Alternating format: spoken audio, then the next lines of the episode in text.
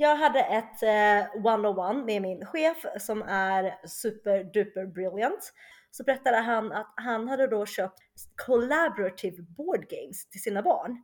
Så han har tre barn, eh, jag tror typ 10, 8 och 5 eller något sånt. Eh, och då kom vi in på spel och han sa att han har, har gjort massa research och läst att barn frodas i eh, environment där man samarbetar och inte tävlar emot varandra. Uh, och att det utvecklar dem mycket, mycket bättre. Så att det de gör i sin familj är att de har väldigt få, alltså vanliga spel där man tävlar mot varandra, utan det är mest collaborative. Um, och att han, uh, han sa även att, att han aldrig jämför sina barn med varandra. Okej, vänta, jag vill bara stanna där. Ett. Jag vill ha vetenskap på det här. Två. Vad är collaborative board games? Jag vill också ha lite exempel. Alltså det betyder typ att eh, målet är att alla ska vinna så att det är du mot spelet och inte du mot varandra. Jaha, typ eh, escape room fast ja, det är exakt. inte ett board game. Mm. Ex jo men escape room, det, det, finns escape room board games och det är ett väldigt bra exempel. Okej, okay, okej. Okay. Men finns det något kortspel till exempel som är så här klassisk? Nej, för att vi kan bara kinesiska kortspel och allting är competitive. Men är inte Zhao Pengyo lite collaborative? Ja, alltså det är collaborative mot någon annan. Exakt, exakt, så det är inte mot spelet.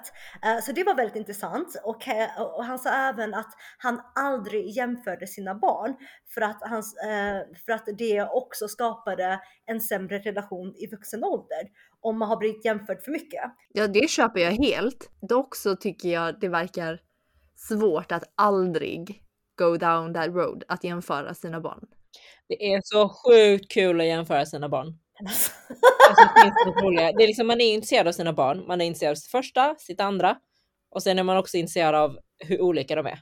Det är typ det roligaste som finns. Ja, men det de gör det är att de, ehm, alltså det är mycket morot. Typ, Åh, du är så duktig på det här och du är så duktig på det här. Men du sätter aldrig den här duktigheten i jämförelse med, och kolla nu din bror är så himla duktig. Varför kan inte du göra så här? Mm. Och det är en väldigt stor skillnad. De drar inga jämförande paralleller alls. Liksom. Exakt, och det tyckte jag var alltså så fantastisk tanke som jag aldrig någonsin har tänkt innan. Alltså vi har ju verkligen vuxit upp in the mecca of comparison. Alltså om det är någon som jämför så är det kinesiska mammor. Och pappor. Men liksom dag ut och dag in och det är liksom någonting som jag tror är en självklarhet för oss. Men att bara höra andra sidan var så här mindblowing på ett sätt. Mm. Alltså jag tror verkligen det sitter i, i min ryggmärg också, att jämföra. Alltså igår kväll så satt vi och höll på och kasta leksaker på Mis för att kolla hur roligt det var att han inte kunde fånga någonting alls lika snabbt som hans syster kunde i samma ålder. Och skrattade åt det och filmade och skickade till alla våra kompisar. Då, när har ni jämfört dem så sa ni till Mys, titta här, här klipp på Juni. Alltså vi tittade på klipp på Juni och kollade bara, åh vad hon, hon är så duktig. Och sen så bara, kolla Mys, kolla Mys. Han är inte ens i närheten. alltså. Älskar att du fortfarande tycker det är kul medan du börjar bygga ett litet trauma i mys redan. I was just thinking that. Det är dubbelt liksom. Det är både att det är trauma för honom, men det är också lite trauma för mig, för jag tänker också, är han, är han liksom lite efter? Men alltså, Xiao, han är liksom inte ens två och killar utvecklas mycket senare än tjejer. Han är åtta månader. Men gud, han är inte ens ett Xiao. Oh my fucking god, hold your horses. Ja, men när Juni var, du vet, det är ju ändå sådär. Ja, du ser det, jag börjar redan nu. När Juni var i den åldern så kan de minsann. Det är verkligen intressant för att som du säger Fanny, det är så vi har blivit uppväxta och uppfostrade och motiverade, liksom den här jämförelsen med, med andra. Och jag menar, det ligger nog i hela kulturen. Så våra föräldrar har ju också vuxit upp i detta och med detta. Ja men gud ja. För att det är så, så, så stor befolkning och så hög konkurrens om allting. Så att man måste typ ha lite koll på sina peers för att veta hur man ligger till. Om det är vetenskap då, om jag får artikel på det, eller källa, Fanny från din chef, och det är bevisat att eh, det är bättre, skulle inte då alla kineser sluta direkt med competitive grejer och sen skulle alla börja med collaborative games och sen försöka bli bäst på det istället. Jag vill ändå tillägga att min chef, han har alltså vunnit två Olympic gold medals in rowing. Så att han är ju oerhört competitive av sig själv i sporter. Men han är inte competitive alltså i något jobbsammanhang. Och jag tror det är det han försöker liksom säga till sina barn. Att när de är yngre, att de ska lära att grunden för framgång är att samarbeta. Men sen när de växer upp så det är klart man kan börja vara tävlingsinriktad på ett positivt sätt. Mm. Men det handlar om att tävla mot sig själv och inte tävla mot andra. Och det är där jag tror skillnaden är. Men det är ju också lite enklare att inte jämföra, jämföra sig med andra när man har två OS-guld i bagaget. Well, I mean, yes, but... Nej, men jag fattar exakt vad du menar. Alltså, för jag känner inte alls igen mig att jag skulle ha svårt att samarbeta inom jobb. Där är jag inte alls på något sätt eh, Eh, eller jag känner inte alls att jag har nackdel av att ha en kinesisk uppfostran. Eller känner ni det? Att ni liksom har svårt att samarbeta inom jobb? Jag tror inte att vi jämför, att, att det förstör dina sätt att, um, att kunna samarbeta. Men jag tror att det kan sätta dig i en ganska toxic tankesätt som vuxen ålder. Att man kanske inte äh, är jättesäker på sig själv, att man hela tiden måste få bekräftelse genom andra. Uh, mm. och att alltså det beror ju också på hur framgångsrik um, med quotation mark man var som barn. Liksom om man var den man blir jämförd med, typ Jenny, the golden child. Där får man ändå mycket självförtroende för, alltså från det. Men om man inte var lika framgångsrik som barn, alltså det sätter ju oerhört mycket press på ett barn som inte riktigt har det själv, självförtroende eller den självbilden som man behöver för att kunna bli jämförd. Jag tror en stor skillnad också alltså att jämföra sig och andra med varandra tror jag ändå är något mänskligt och finns i alla kulturer i lite olika utsträckning. Men på det finns en annan dimension i den kinesiska kulturen och det tror jag är att det finns en så otroligt stark norm kring ett, att framgång är viktigt och två, vad framgång är, liksom hur man definierar framgång. Och det är en ganska snäv bild. Alltså det är typ så här höga betyg, vissa universitetsstudier, en viss karriärsbana, typ familjebildande, alltså etc. etc. Det finns en ganska snäv bild. Det gör ju att individer har en otrolig, vad säger man, eh, känner press på att passa in. Så att liksom den stressen och pressen att, att man måste passa in i mallen tillsammans med det här jämförandet med andra är ju väldigt, väldigt jobbigt. Mm. Jag håller med, men jag tycker inte att själva bilden av framgång eller vad som anses vara framgång, alltså jag tycker inte det är jättestor skillnad här och i Kina. Jag tycker det finns en ganska snäv ram här också på vad som anses vara framgång. Men jag tycker att det som dif differentierar kinesisk kultur väldigt mycket, det är ju det här med, som vi har nämnt någon gång tidigare tror jag också, att man gärna engagerar eller pressar folk med piska. Och i Kina när man jämför så blir det liksom att man säger så här, den här har någonting som du inte har. Varför är du dålig? Det är liksom ett, ett, ett uppmuntran, typ. Och det tycker jag är jätteskillnad i, så här, det skulle man inte säga här på, på, samma sätt. Alltså först håller jag inte med om att framgång är, är lika snävt i västvärlden. För att här skulle du kunna vara en jätteframgångsrik, I don't know, painter. Men i Kina så skulle du alltid vara, alltså att, att, det, att det skulle vara ett instabilt jobb, att det skulle vara, så jag, så, så jag tror att i Sverige, eh, åtminstone de vänner som jag har haft, eh, där har deras föräldrar varit väldigt supportive i vad de än vill vara, utan att sätta dem i den här strikta ramen på vad framgång är. Och sen så, som ni nämnt, ja, vi, det är mycket mer piska och det är mycket mer pit us against each other och det är det jag inte gillar från en väldigt ung ålder. Det är liksom inte riktigt, det är liksom inte empowering. Att man är glad för någon. Nej. Utan, Nej. utan det är mer, varför kan inte du göra det? Så att istället för att bli inspirerad av liksom någon så känner, så känner man alltså som barn, typ 9-10-åring, typ såhär, åh gud vad jobbig hon är som måste vara så duktig. För att mina föräldrar tycker hon är mycket duktigare än mig. Och det är ju inte hälsosamt. Om vi bara ska nämna ett exempel på hur det skulle kunna låta då när man blir jämförd.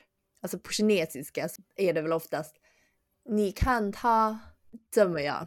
Ni är ingai. Och det betyder typ kolla på henne eller honom. Du borde också bli mer så. Exakt. Så, så det, det är mindre utav den här personen är så fantastisk, bli inspirerad.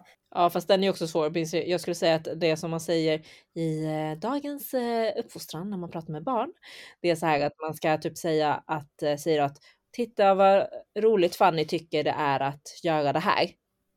Då säger att du gör någonting. Har du någonting du tycker skulle ge dig lika mycket glädje? Mm. Typ så skulle man motivera, inte så här. Kolla vad bra hon är.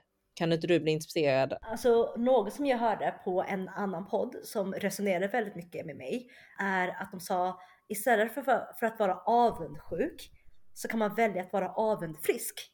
Och det innebär att, nej men, men exempel, men typ så här, Det lät lite roligt va? men typ när det går bra för er så, så tänker jag inte åh nej, um, och Jenny och Xiao är så framgångsrika. Varför kan inte jag ha ett stort hus och vara typ you know head of ett mediaföretag?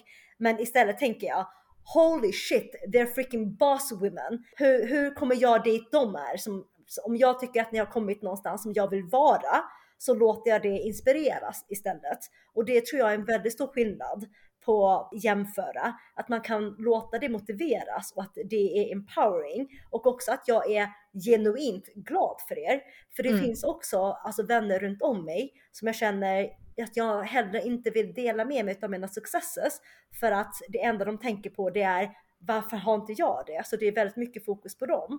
Och jag tror att det är det som man lätt kan hamna i om man, om man har blivit jämfört för mycket redan från barnsben. Upplever du det bland dina kinesiska vänner eller är, går det även på dina svenska vänner? Liksom? Men jag tror att det är mindre hos mina kinesiska vänner för att alla är så jävla framgångsrika.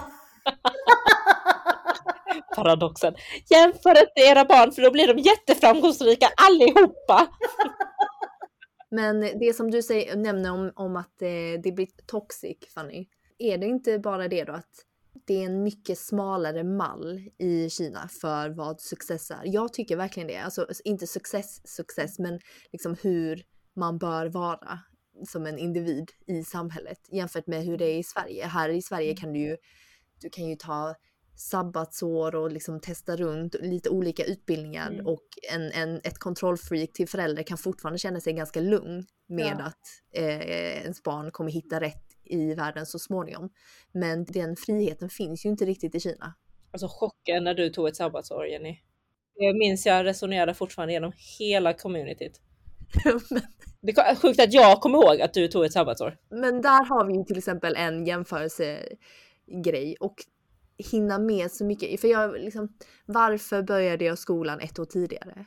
Och jag pratade med pappa om det och han håller med om att han inte skulle göra likadant idag. Mm. För att det inte alltid är det bästa för ett barns självförtroende, för man mognar lite senare etc. Det var väl bara liksom någonting i deras ryggmärg om att om hon börjar skolan ett år tidigare så hinner hon med mer än andra. Och jag tror inte det handlar om att i Sverige har man väl mer val, utan jag tror det handlar om i grunden att i Kina så är det alldeles för competitive. För det finns för många människor. Alltså i Sverige kan vem som helst som vill gå på universitetet få den chansen. Medan i Kina så måste man alltså literally claw your way up bland liksom tiotusentals människor för att få den platsen. Det finns liksom inte plats för alla. För jag, jag vet inte om ni vet om det, men när jag var sju år så gick jag faktiskt första årskull i Kina för att min pappa jobbade i Japan under det året. Um, så då bodde jag hos mina morföräldrar och gick, gick i skolan i Kina och det var en sjukt kulturkrock. I då klassrummet så fanns det en jättestor tavla med allas namn. Så det var runt 50 personer. Och då var det att man fick så här röda stämplar för varje gång man har gjort någonting bra eller att man fick ett bra testresultat. Och då kunde man se vem som hade mest stämplar och vem som hade minst stämplar. Och också på varendaste prov så publicerades allas testresultat i hela klassen. Många delar av vår erfarenhet med att bli jämförd är ju ändå att vi är bland de bästa. Sen är det en kulturkrock såklart att komma till Kina kanske och säga att man inte är bland de bästa. Men det är ju en stor bekräftelse också som barn att vara bäst. Eller att bli jämförd och vara bäst. Ja precis, det var ju det Fanny sa innan. Tänker liksom aldrig på konsekvenserna för hur det är för de andra. Nej, men tror ni också att det var ett sätt att ge komplimang till det andra barnet? Jag tänker typ om, om jag och mamma hade träffat eh, dig Fanny och din mamma ute på stan. Och sen så hade din mamma sagt någonting om mig. Mm. Eh, typ titta på Jenny. Eh, vad väl, jag kommer inte på någonting vad man skulle säga. Men vad, vad väluppfostrad hon är. Ja. Eh, Skulle det också kunna vara bara ett sätt man ger komplimanger? Men att det indirekt trycker ner sitt eget barn?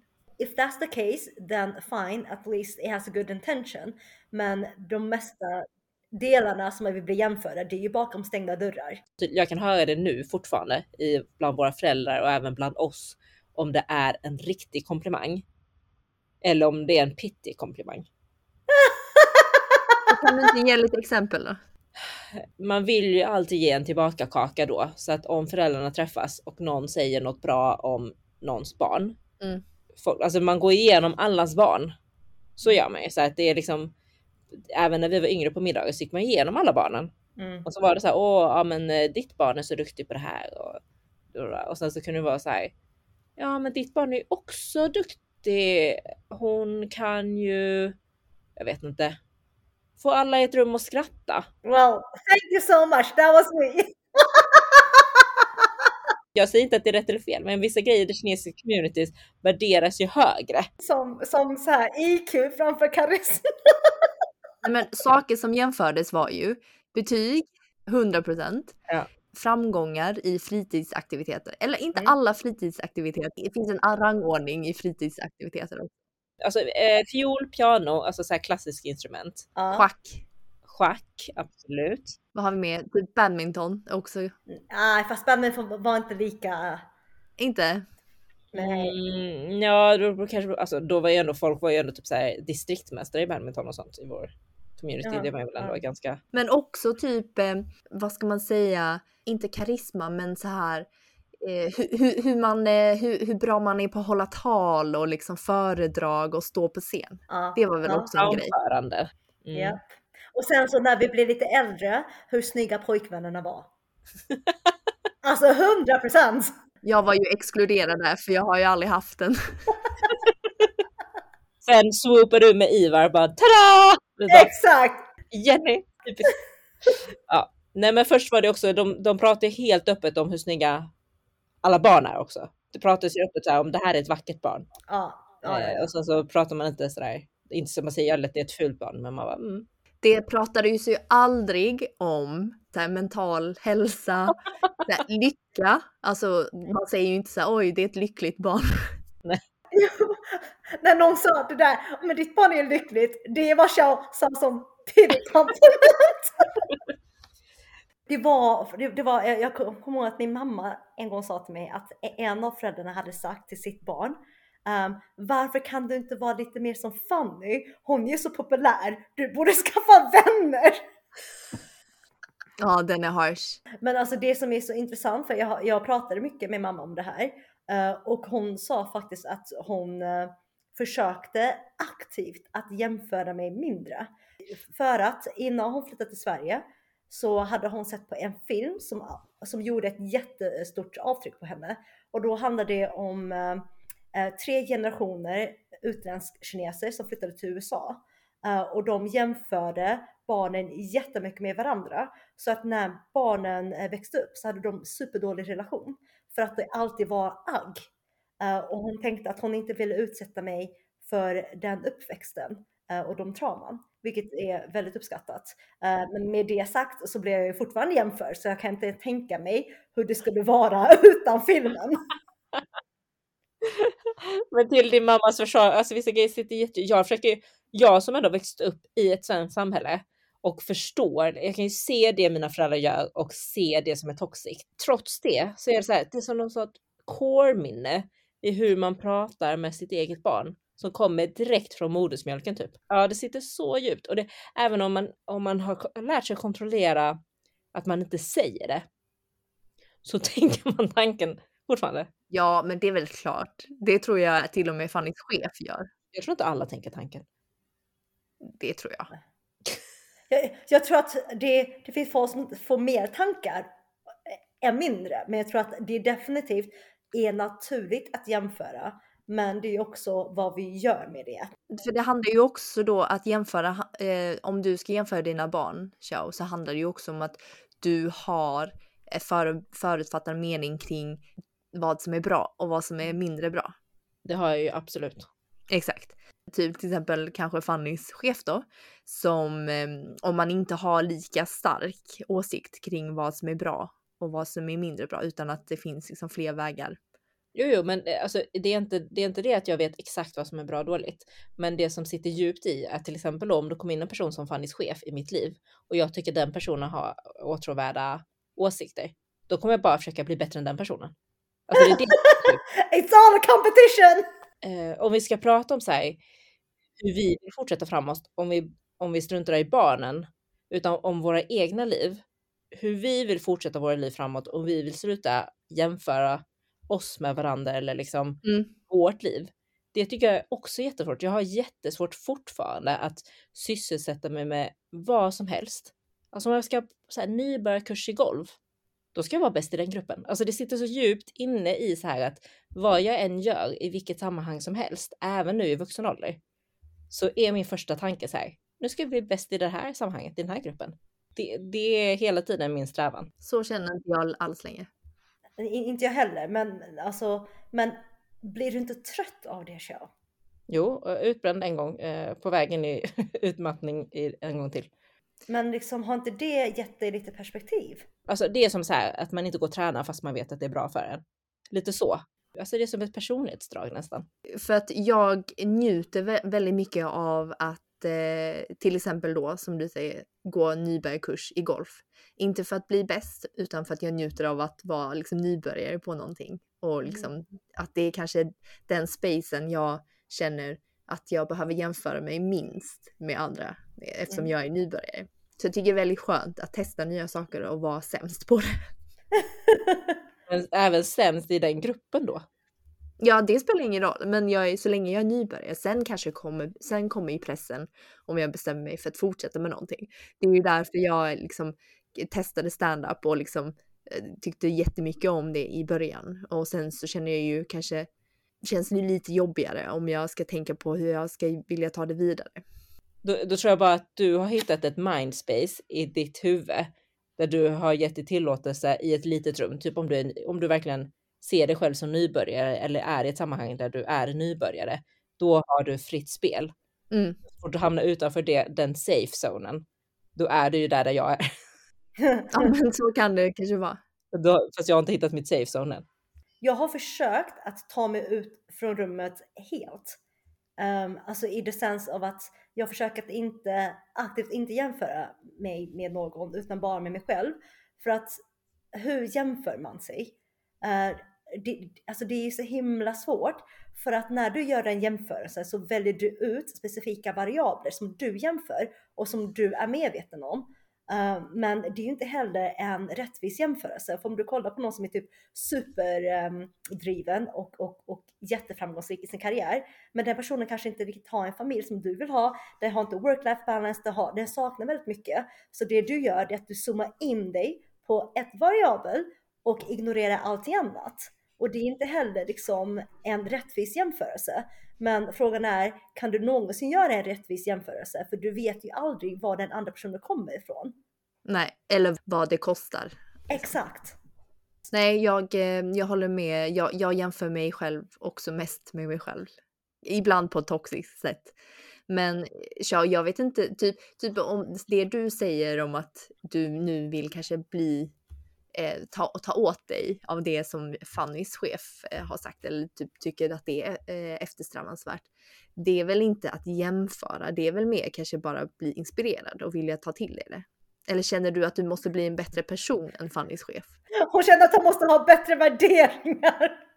Ja, men det är jättesvårt att dra en linje för mig tycker jag för inspiration och eh, när det skulle slå över till någonting som inte är inspiration längre. Men typ när jag började med stand-up, du kan ju inte ha känt då, ja, ah, jag vill också börja på stand-up och jag vill bli, bli bättre än Jenny. Alltså du kan inte känna så kring allt. Nej, för att stand-up är inte framgångsrik i vår värld, från kinesvärlden. På så, så sätt är det inte, men Eh, men om det är något som är i nära anslutning till det som jag gör i mitt liv, alltså till exempel det som Fannys chef pratar om handlar ju om att uppfostra hans barn. Ja. Det gör ju jag. Alltså det kommer jag inte undan på något sätt. Eh, Men jag kan ju komma undan stand-up. Ja. Och där, visst, det är därför också jag slutar eh, eh, vissa så här eh, innehåll kan jag inte ta in. Eller jag väljer liksom att inte ta in det. För att inte hamna i den typen av tankegångar. Mm. Så som vad då? Ja men eh, jättemånga Instagram-konton. Mm. Mm. Som jag kanske kan följa ett tag. Men sen måste jag sluta för jag bara, ah, jag får liksom. Jag får, eh, ja, för jag får för mycket ångest av att jag inte klarar av att upprätthålla en träningsrutin eller en, en kostrutin eller Alltså jag tror där så känner jag, speciellt liksom i vuxen ålder, eh, väldigt mycket I don't give a shit. Det, det är väldigt eh, rensande på ett sätt. Um, för att innan kunde jag jämföra mig själv väldigt, väldigt, väldigt mycket. Eh, men sen så någonstans så började jag bry mig mindre och mindre eh, Mm. om vad alla andra gör. Utan jag försöker vara väldigt mindful om Alltså när jag inspireras eller blir avunfrisk eh, så tänker jag, men är, det här en positiv känsla som driver mig? Eller är det här en mörk känsla som äter upp mig? Mm. Det är bra att skilja på dem. Mm, när jag var sjukskriven sist för utmattning, då gick jag ju på samtalsterapi i exakt det här ämnet och då pratade vi väldigt mycket om så här att skilja på det som ger och det som tar energi i hjärnan. Precis efter den perioden, då var jag ganska duktig på att urskilja det. Men det är också så här att man halkar in i typ en dålig vana för att Mm. man är, alltså om man inte anstränger sig för att hela tiden tänka så. Ja, då, då min naturliga tanke är liksom alltid att gå mot eh, så som vi är uppfostrade. Fattar. Men är inte, alltså, blir inte det ett driv till att inte få juni och mis i samma cirkel? Eh, jo, det, absolut. Mm. Men det vet jag inte heller hur man ska göra. Men tycker du, tycker du att det har blivit bättre mm, när du blivit äldre?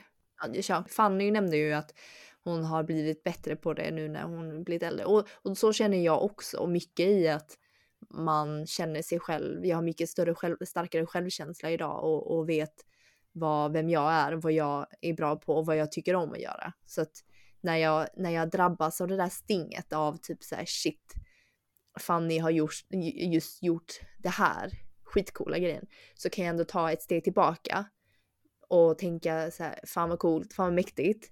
Men det är ingenting som jag eftersträvar Mm. och då kan jag släppa det. Mm, bra fråga. Alltså, det är inte så att jag känner att jag... Jag, jag tror också det här har att göra med att eh, det blir ju värre när jag har mindre energi. Mm. Det, det handlar inte så mycket om ålder tror jag. Att det så här, ju äldre jag blir ju tryggare blir jag. Utan det handlar om att det tar ganska mycket energi för mig att tänka rätt eller Mm. tänka bättre. Och ju mindre energi jag har och så här, de här senaste åren sovit ganska dåligt liksom många månader i rad. Och då märker jag så här, eller om jag inte har energi, då landar jag liksom på ett, ett tankemönster Mm. som inte är så bra. Eh, men skulle jag ha mer energi, då tror jag att även när jag var yngre skulle jag kunna liksom tänka rätt. Alltså det är Mm. så att man inte vet vilka tankar som inte är rätt eller fel. Mm, fattar. Mm. Din go-to är att liksom hamna i det tankemönstret. Ja, typ. Mm. Det är ju inte heller så konstigt för du har ju också adderat fler dimensioner i den, din identitet där du kan jämföra dig med med andra. Alltså just som förälder och, och så. Det, det är ju inte, jag fattar att det inte bara har med ålder att göra. Mm. Mm, och sen är det ju skönt för mig i vårt, alltså i det hänseendet att vi, vi, det är ju bara jag som arkitekt va? Mm. Så där är det ju ganska, där har jag ju ganska stort spelrum. Lite. Jag- Exakt, Jag vet. Det är därför som jag är lite förvånad för jag tänker att du om någon verkligen borde ha känna dig ganska safe och inte känna dig att du behöver jämföra dig med andra just för att Mm. du har valt eh, din egen väg och är ganska ensam om, om att eh, välja den vägen. Det går ju inte riktigt, går ju inte riktigt att jämföra.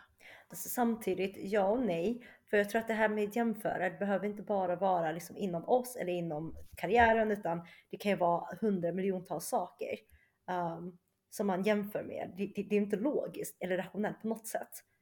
Nej, men det kan vara enklare svårt. Jag menar, jag tänker bara på min lillebror som jag är glad att det är åtta års skillnad mellan oss för att jag tror det, det bidragit mycket till att vi, jag känner inte att vi har blivit jämförda så mycket Mm. Mm. med varandra. Men eh, jag tänker på att han som har gått då eh, IB på gymnasiet som Mm. många av våra andra vänner också har gjort. Och där går det liksom jämföra betyg across the board liksom. Eh, och sen så har jag valt att, att plugga till läkare och där finns där känns det bara som att det finns hur mycket som helst att jämföra liksom. Mm. Hur många år innan man fick sin AT-utbildning, hur många år Ja. man doktorerade på etc. Ja. etc. Absolut. Um, alltså jag kommer ihåg när jag var typ 20 år gammal och gick första året på universitetet och var, hade så mycket ångest och grät så mycket eh, för att jag inte gick på Handels. Mhm. Alltså och det var ju helt sinnessjukt för att då min dåvarande pojkvän var så här liksom typ du pluggar på Lund. Det är inte som att det är något jävla skituniversitet och du liksom är så duktig och du gör det här och det här och det här. Och jag bara fast jag går inte på Handels. Jag är ett misslyckande. Mm. Eh, och det satt, alltså det satt verkligen så djupt i mig att jag liksom Mm. grät över, över den situationen. Och jag tror att jag har försökt vara mer och mer mindful på att men är det här verkligen rätt väg för mig? Är det här verkligen liksom vill jag göra det för att det är expectations? Vill jag göra det för att alla andra gör det? Och att det har påverkat mig väldigt mycket till en punkt då det har verkligen tagit på mitt eh, mentala hälsa. Mm. Eh, och det är där jag typ har bara satt stopp.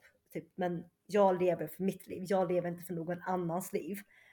Um, och där intressant nog eh, när jag känner mig alltså nere, då kommer ju mina föräldrar in och jämför mig med andra. Men på andra sättet och typ pushar ner andra. Typ, men du är så mycket bättre på det här och du är så mycket bättre på det där. Which is kind of interesting. Men, men jag vill inte att du ska trycka ner andra för att jag ska känna mig bättre. Utan det jag behöver det är bekräftelse på att jag är bra. Mm. Inte i relation till någon annan. Exakt. Mm. Jag sitter så djupt i dem också. De bara okej, hur ska vi få henne glad? Vi måste jämföra henne. Lyfta upp henne jämfört med alla andra. Jag kan känna igen mig så här, där, där ni är i headspace. Där kan jag också känna att jag har varit. ja, men jag bryr mig inte om vad andra tycker eller jag I don't give a fuck. Och sen så kommer det till ens barn och man bara vilken utbildning ska jag ge henne? Och då blir man ändå så här, fast det är bara det bästa som duger. Ja, alltså om hon ska gå på ballett, då är det Balettakademin. Om hon ska liksom spela piano, då är det på Musikhögskolan. Alltså det, det är liksom inte så här att jag vågar gambla med dem. Förstår ni tanken? Ja, liksom? absolut. Jag bara, nej men hon kanske bara kan få känna efter. Så som jag kan tänka att jag önskar att jag ville åt mig själv. Mm. Att hon ska välja lustfyllt liksom. Ja precis, och vad hon tycker om. Men bara, hon är tre år, alltså hur kan hon, hon kan inte göra det valet än. Och det, det är som att när, när de valen börjar liksom presentera sig för ens barn, Mm. då inser man hur ofrisk man är fortfarande. För att liksom man vågar inte gambla, alltså okej okay, med sitt eget, alltså man kan ju vara så här, jag är fine.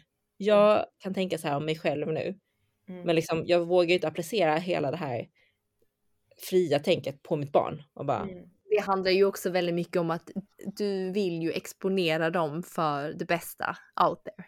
Ja, men är det det bästa att de ska få liksom? Ett lyckligt barn spelar ingen roll, men den ska ha MVG i alla ämnen.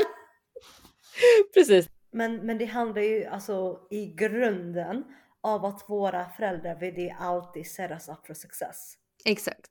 Och från den kulturen och bakgrunden de kom, de blir tvungna att alltid, alltid vara topp på allt för att ens kunna ha chansen att åka utomlands till att skapa det livet som vi har idag.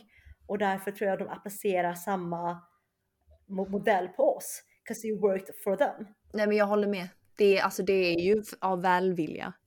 Och det är också, jag tror också våra föräldrar har ju också gett upp mycket eh, själva på egen hand som de har velat självförverkliga via oss. Mm. Ehm, och därför kanske pushat på lite extra. Mm. Mm. Absolut, jag tror att vi alla har det i ryggmärgen och att Mm. det, det är nog viktigt att prata om det och vara liksom väldigt mindful kring det ett av mina core memories var faktiskt när mamma, alltså mamma är ju världens snällaste och, och väldigt eh, omhändertagande, men hon kan också vara brutalt ärlig.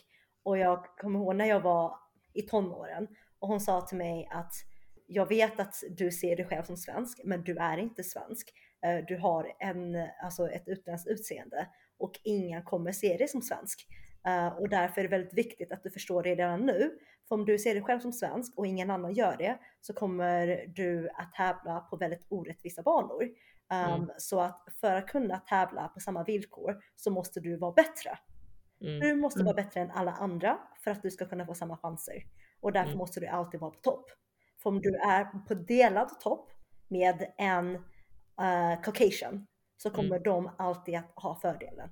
Det har mina föräldrar sagt till mig också, fast inte exakt så, men de har sagt så här. Mamma och pappa kommer aldrig kunna hjälpa dig in i arbetslivet här, för vi känner ingen. Mm. Det finns liksom inga relationer som vi kan dra i för att hjälpa dig in på arbetslivet. Därför måste du vara bäst.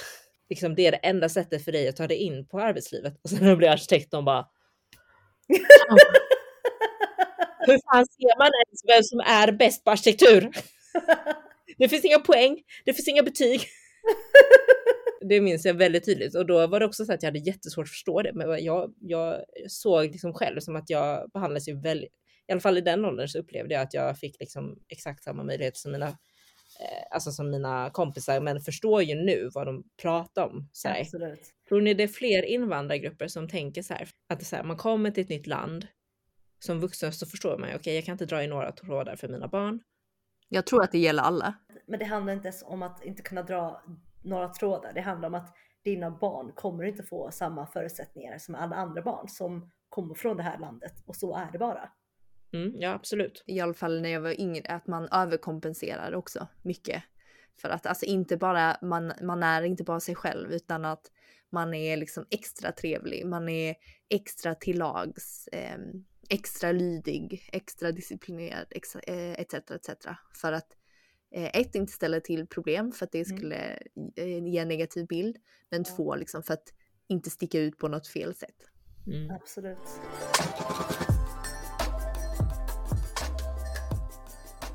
Um, vad säger ni om fem snabba? Kan du jämföra oss med varandra nu? alltså fem snabba men också diskussionspunkter och det är inte bara ja och nej frågor. Um, Okej, okay, den första är ganska snabb. Är åldern den första benchmarken ni har när ni jämför? Till exempel typ, oh den här personen är 30. Eh, absolut en jätteviktig benchmark. Håller med. Väldigt eh, tidig och väldigt stor benchmark. Ja, och det gäller så alla, alla prestationer i livet. Så om jag ser någon på tv, då försöker jag alltid tänka så här, dens ålder i förhållande till vad den har presterat. Det mest provocerande som finns är typ så här Forbes 30 under 30. I know, I know, I'm so with you on that. Men för att innan kunde jag känna alla de här tv-kändisarna, jag bara men de är mycket, mycket äldre och nu bara de är mycket yngre. What the fuck have I accomplished with my life? Yep. Uh, Okej, okay, så det här är också någonting ganska personligt. Vilka personer är det ni jämför med mest i ert liv? Jag skulle ändå säga att det är ni. Svenskkineserna? Ja, alltså så extended family. Mm.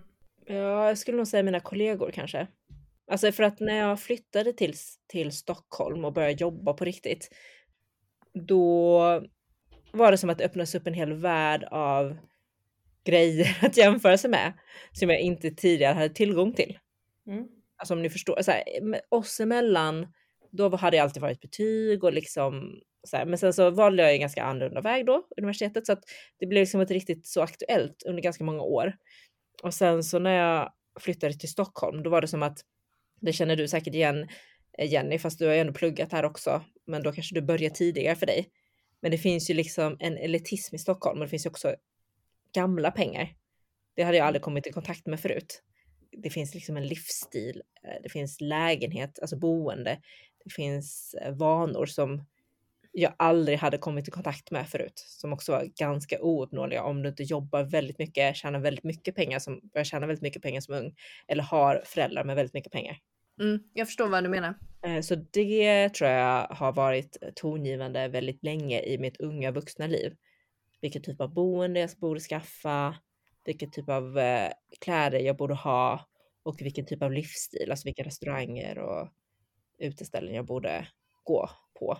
Jag tror min go-to är liksom personer med samma förutsättningar och liknande bakgrund. som har så här hedgefund-förälder. Eller hedgefund. Ja, för då känner jag bara, nej men det där är ju, går ju rättfärdiga. Varför de? Okej. Mm. Jag bara, jag jämför med dem också. alltså jag tror jag jämför med, med olika målgrupper beroende på vad det är jag jämför. Så i karriären så jämför jag väldigt mycket med mina chefer och folk på typ eh, alltså två level uh, above me. Där jag jämför åldern. Vad var de när de var i min ålder och vad har de gjort för att komma hit och hur ska jag göra? Och sen så typ livsstil och så uh, jämför jag mig väldigt mycket med vänner runt om. Um, mm. För det är ju de man hänger med och man har ungefär samma liksom, ekonomiska förutsättningar. Och sen så overall uh, med er. Mm. Okej, okay, då är nästa också uh, lite tankeställare. Uh, vilka tre variabler är det ni jämför mest? Oj. Lycka! Mental hälsa! alltså ni låter så hemska just nu! ja, um, ja, men eh, pengar såklart. Men alltså okej, okay, pengar är alldeles för brett. Pengar som är lön, pengar som är kapital, pengar som är alltså er net worth. Vad är pengar? Från början lön, sen kapital. För att det var det som folk skaffade med sina pengar. Vad säger du Jenny? Alltså om jag ska vara ärlig så skiljer det sig nog ganska mycket åt. Jag kan ibland fastna på saker som som jag känner att jag har missat eller som jag inte har. Som till exempel eh, Fanny, om jag skulle jämföra mig med dig, då handlar det väldigt mycket om typ alla dina, liksom, din livserfarenhet när du har bott utomlands, alla ställen du har, du har bott på etc. etc.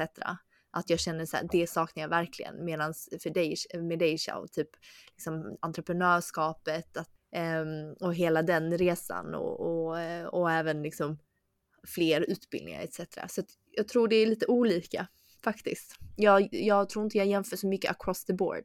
Vad skulle du säga då Fanny? Alltså jag tror jag jämför mycket med var man är i livet. Vad, vad man har för jobb, um, alltså själva livsstilen, men också så här, familj, lycka, work-life balance. Så här, jobb! Och så här, fem grejer som är typ så en hel persons liv. det är bara de här punkterna jag tänker på.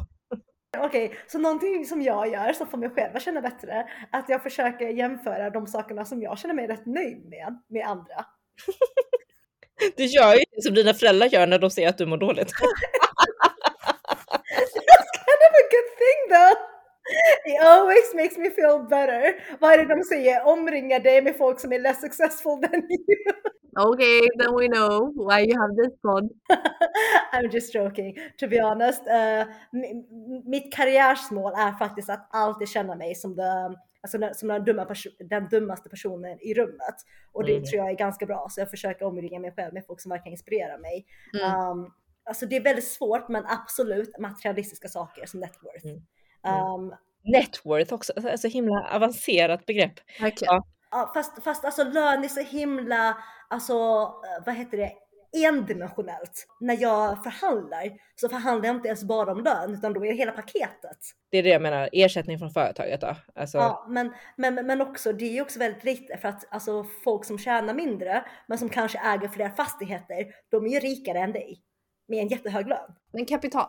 Mm. Uh, och sen så jämför jag också alltså lycka, men inte bara så här oh, hur glad jag är, men med, med så här livsstil och hur mycket som man tillåter sig själv att leva. Mm. Okay. Men typ att man gör lite som man vill, man, man köper saker som man vill ha, man reser, man, man unnar sig. Jag menar, det är ju inte alla som vill unna sig. men, men där ser jag mig själv som mer framgångsrik. ja, jag ser dig som mindre framgångsrik för jag har sparat mer av mina pengar. Det finns ju folk som vill vara ekonomiskt oberoende när de är 40. De unnar sig nog inte nu. Ja, fast det, fast det vill jag också. jag, jag vill bara ha kakan och äta den. Nej men, men det är inte det som är skärmen. Att, att om vi jämför oss med varandra, att båda kan komma ut som vinnare. För att man, för att man har olika benchmarks. Man värdesätter olika saker. Ja men exakt. Det tycker jag är jättenice som vuxen. Okej, okay. ja men då ska jag säga att just nu så kanske det är work-life balance som jag åtrår mest. Mm. Eller som jag är mest avundsjuk. I love that word! tipsa mig om ni ser någon eh, som har både en frisk relation till sin, sin jobb och karriär och känner sig nöjd med det på riktigt. Och inte har sagt här, jag steppar ett steg tillbaka till förmån för mitt liv. För det, det tycker inte jag är work-life balance, för då har man ju varit bort work. Och samtidigt ha liksom en balanserad eh, relation med ens partner och ens barn. Men tipsa mig om ni ser någon som har det. Um, Okej, okay, next question. Jämför era föräldrar er fortfarande med andra? Nej, absolut inte. Och jag tror det handlar väldigt mycket om eh, att de själva också känner mycket större trygghet i att man kan hitta sin egen alternativa väg i Sverige än vad man kan i Kina till exempel. Nu har du ju ett bra jobb, du är gift med partner. Ponera om du hade varit singel med sämre jobb. Alltså det är ju lätt, du är on topp så att det är så här, okej okay, om du jämför, det är klart du inte jämför. Men hade du varit inte lika framgångsrik, ansetts lika framgångsrik i det här gänget, tror du inte att blivit jämförd med då? Jo, men det är en bra poäng. Men till exempel också, har din pappa aldrig nämnt typ, åh oh, men Xiao har två barn nu? Nej, inte på det sättet. Wow, Nej. golden star for him! Han sa ju att han förväntar sig barnbarn inom kort förhoppningsvis. Han ställde inte det i relation till någon som har redan. Nej, nej, nej. That's good, that's good. Mm. Um, du då Xiao? Uh, nej, jag försöker ja, men jag tänker mycket så här, nu är jag ju där där mina föräldrar vill att jag ska vara. Lite som, alltså mm. jag tror att ni, era föräldrar vill att ni ska vara. Så då har de inte så mycket piska, alltså de, det är inte så att de vill att jag ska vara någon annanstans. Jag försöker föreställa mig hur det hade varit om jag hade varit singel och inte haft ett bra jobb och inte haft en partner och barn. Då tror jag att det hade suttit i, absolut. So, so basically what we're saying är att vi är så himla grymma att we are on top so our parents doesn't even need to compare us anymore. Oh my god. Alltså ett helt liv av jämförelse har äntligen lett oss on top. It paid off. Vad tycker du då Fanny? Jämför dina föräldrar? Uh, nej, nej, inte alls. Men jag har ju också gått min egen väg väldigt mycket så att uh, hade de jämfört under hela den här vägen så tror jag att de skulle bli väldigt stressade.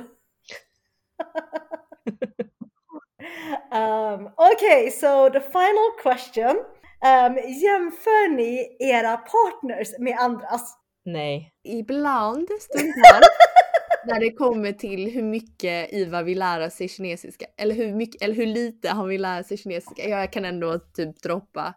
Ah, den här personen kan ju prata flytande kinesiska. Och hint, du hint. är så snäll Jenny. Um, Julie, min kusin, har ju börjat dejta en kille som är really, really nice. Och han har freaking lärt sig typ flytande kinesiska på typ sex månader. Helt sinnessjukt!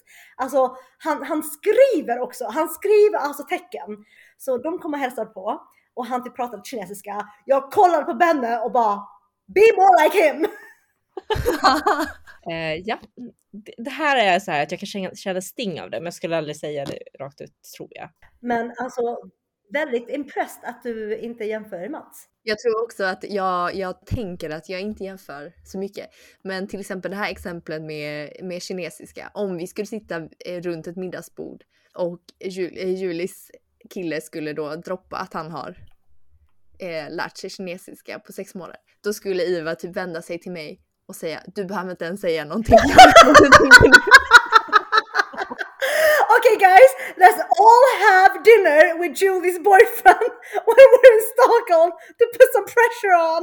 Men, men, men där känner jag också att jag har blivit lite för eh, inspirerad av mina föräldrar till att vi ska hänga med folk som vi inspireras av. Och det är det jag vill göra med Benna också. Häng nu extra mycket med honom och så att du lär dig. Och så kollar jag på killen. Jag bara, be friends with him and put pressure on and make sure that he learns something from you. Alltså gud, du är liksom Chinese parent mot Julies pojkvän också. Typ så här, nu ska du ta ansvaret och lära sig min man att prata kinesiska. Hell yeah! It's called outsourcing. Well, okay, that was a very, very hälsosamt uh, snack om jämförelse. Man, vi kommer ju sällan fram till någonting, men det är ju bra skärskåda sig själv. Men jätte, jättebra insikter. Det är roligt att jag hör att ni säger så här, ja men vi jämförs bara med sådana som är våra peers. Men jag, jag känner inte att ni är så. Jag tror att ni liksom, det känns för mig som att ni undanhåller för er själva hur mycket ni mer ni egentligen jämför. Men sen vet jag inte om det är bara för att jag applicerar mina tankar på er. Jag bara, alltså, de bara, det är sånt bullshit. Det är klart att de jämför, tänker jag då. När ni säger så här, nej men jag är så tillfreds med. Alltså jag älskar hur lite du unnar det. Ja, men jag bara känner så här, nej, det stämmer inte. so so uh, so summary is that uh, Xiao nu call me and Jenny out for being frauds. Vi jämför för lite. Det där på slutet med att du jämför Benne, där känner jag liksom är benchmark. Jag bara, ja men där, det låter som Fanny. Alltså det låter, det skulle jag. Jag kanske bara är snällare mot mig själv för att jag typ jämför inte mig själv men jag jämför alla som jag bryr mig om med varandra.